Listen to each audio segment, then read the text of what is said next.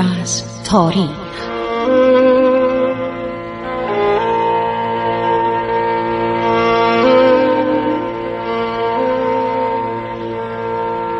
کاری از گروه جوان و اندیشه رادیو جوان.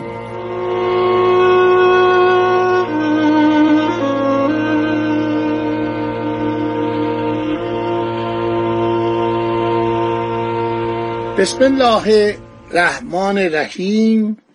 به نام خداوند بخشاینده مهربان. من خسرو معتزد هستم.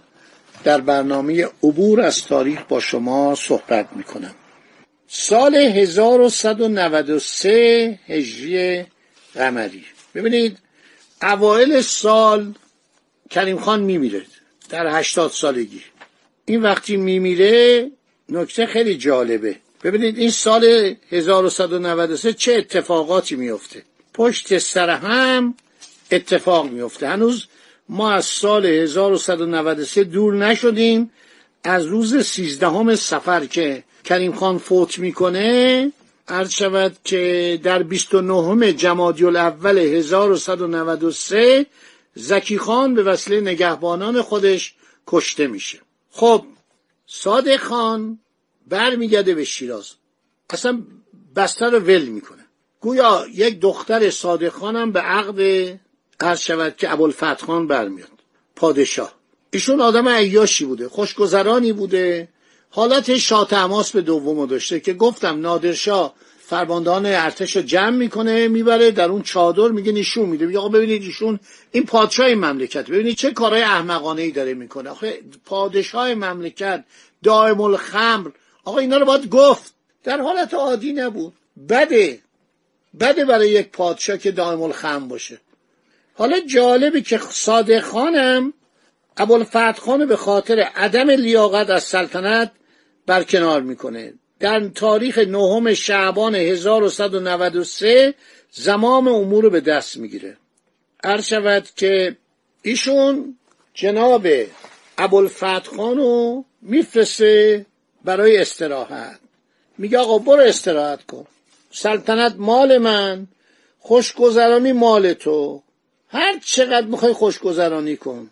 تا ساعت زورم بخواب نزدیکای زورم بخواب. ولی تو حق عرض شود رسیدگی به امور مملکت رو نداری. عده از درباریان و اطرافیان ابوالفتح شاه هم که میل داشتن که ابوالفتح شاه کنار بشینه عیاشی بکنه وقت خودشو به واقعا کارهای بیهوده بگذراند وسایل تفریح او رو فراهم می‌کردن. و مفتخوری و پرخوری و خوشگذرانی عرض شود که اوقات اینا رو پر می‌کرد. اینا رو مردم باید بخونن. مردم باید بدانن که چرا یک سلطنت سقوط می‌کنه. خب صادق خان اومد شیراز. ابوالفتح خان از انبوی خودش خب استقبال شایانی کرده بود. تمام کارهای بزرگ مملکتی رو به دستش داده بود و بعدم ادهی می‌رفتن می‌گفتن اینقدر به این صادق خان رو نده. این قبل از این جریان تبعیدشه به یک قصلا جواب داد اون عموی منه. عمو که به من خیانت نمی‌کنه. صادق خان اوایل خیلی بهش احترام میذاشت. بعد دید این برادرزادش آدم بی استعدادیه همش دنبال عیاشیه همش دنبال خوشگذرانیه. عرض شود که بالاخره به این نتیجه رسید که ابوالفتح خان یک کودک پسر بچه است. به هیچ وجه لیاقت سلطنت و مملکت داری رو نداره.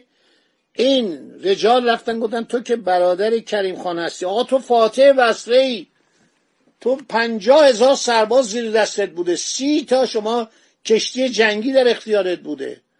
شما چرا نباید سلطان ایران بشی؟ تو بهترین شانس رو برای تصاحب و تاج و تخت ایران داری. این پسره داره مملکت رو به باد میده. این از صبح تا شب دنبال عیاشی و هی آقا غذا بفرستید کباب بفرستید آهو بگیرید. این که مملکت داری نشد که. صادق خان کم کم تحت تاثیر عرض شود که این وساوس قرار می‌گیره. وساوس یعنی وسوسه ها ابوالفتح خان مملکت به این سپرده بود.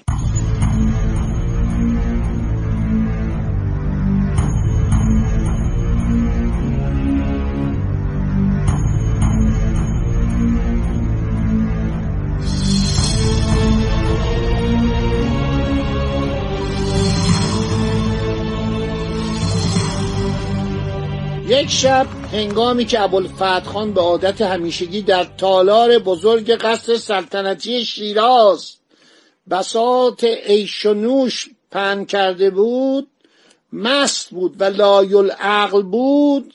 صادق خان با جمعی از سران خانواده زن و عدهای از صاحب منصبان قشون وارد ارک سلطنتی شد.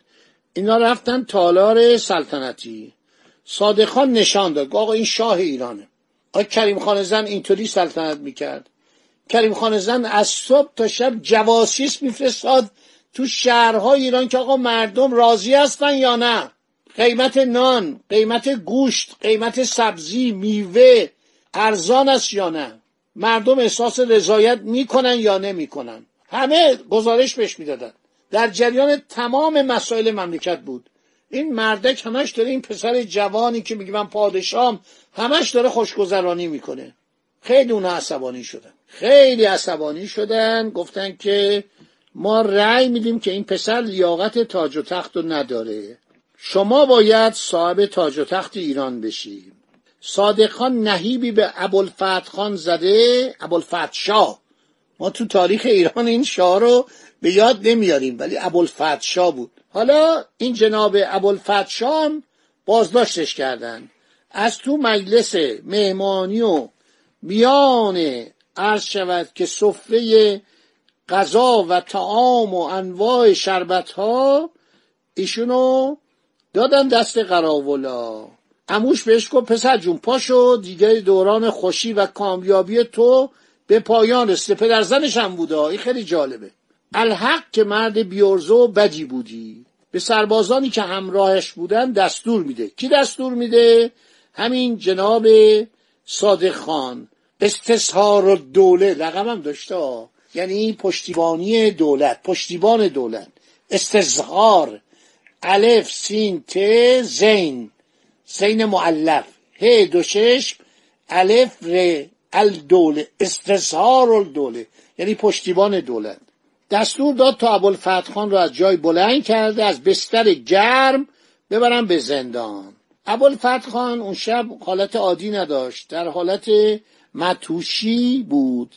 مقاومتی نکرد. روز بعد که در زندان به هوش آمد از قضایا مطلع شد. بنای داد و فریاد و ناسزا را به صادق خان گذاشت. گفت تو امو هستی خاک بر سرت. امویی که بیاد برادرزادش رو از سلطنت برکنار کن صادق خان دستور داد تا میر غضب رفته دو چشم او را درآورد. من جزئیات این کور کردن رو نمی‌تونم بگم. براتون نمی‌تونم بگم. خودتون برین تو کتابا بخونه چقدر این کار وحشیانه بود. صادق خان به قدری به حال این زندانی بدبخت خود بیاعتنایی کرده و به زندانبانان دستور بدرفتاری با او داد که گاهی او را شلاق می‌زدند. روزی رئیس زندان وی را برای یافتن جواهراتش شلاق می‌زد.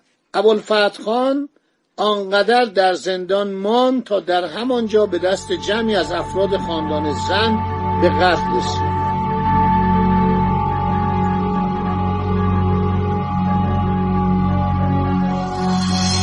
اینم پایان زندگی ابوالفتح خان بیچاره. عرض شود که پسر بزرگ کریم خان که در عروسیش چه بزن و به کوبی شد ده هزار تومن کریم خان جایزه داد و اینا همه دخترمو پسرمو بودن ها. ولی به خاطر جنگ قدرت چنین چیزی بود. عرض شود که این جناب محمد رحیم خان پس پسر دوم که گفتیم در جوانی مرد ابوالفتح خان ولیت کریم خان در سال 1169 از مادر قوچانی متولد شد. در سال 1201 عرض شود در زندان درگذشت.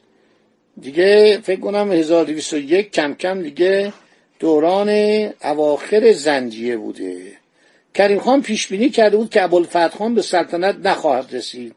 گفتش که آقا محمد خان حکومت رو به دست می‌گیره. در کتاب کریم خان زند اومده. درباریان پرسیدن چرا کریم خان آقا محمد خان را نابود نمی کند؟ کریم خان جواب داد او هرگز مردی را که خدا برای امر مهمی خلق کرده نخواهد کش این جعلیه فکر نمی کنم کریم خان چنین موضوعی داشته باشه و گفته باشه. این معمولا مورخان یه مقداری مورخان درباری جل می‌کردن. یه چیزایی رو جل می‌کردن از خودشون که مثلا بگن ما کتابمون خیلی جالب و مطالب پیش گفته گفتیم. این کریم خان زند عرض شود که چنین کتابی رو که ایشون گفته باشه من باید بگردم ببینم اینو کی گفته. که کریم خان پیش بینی کرده بود که آقا محمد خان برای عرض شود آینده ایران لازمه. من یه کمی شک دارم که کریم خان گفته باشه آقا محمد خان میاد و جای منو می‌گیره. خدا نگهدار شما تا برنامه آینده.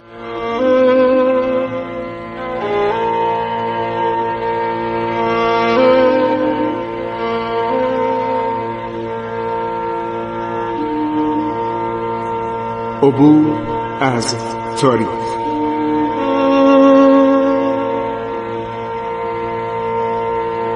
ایران با شکوه. 2800 سال تاریخ.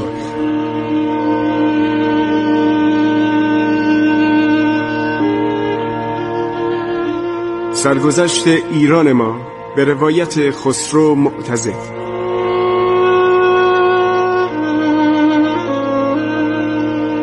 عبور از تاریخ با رادیو جوان.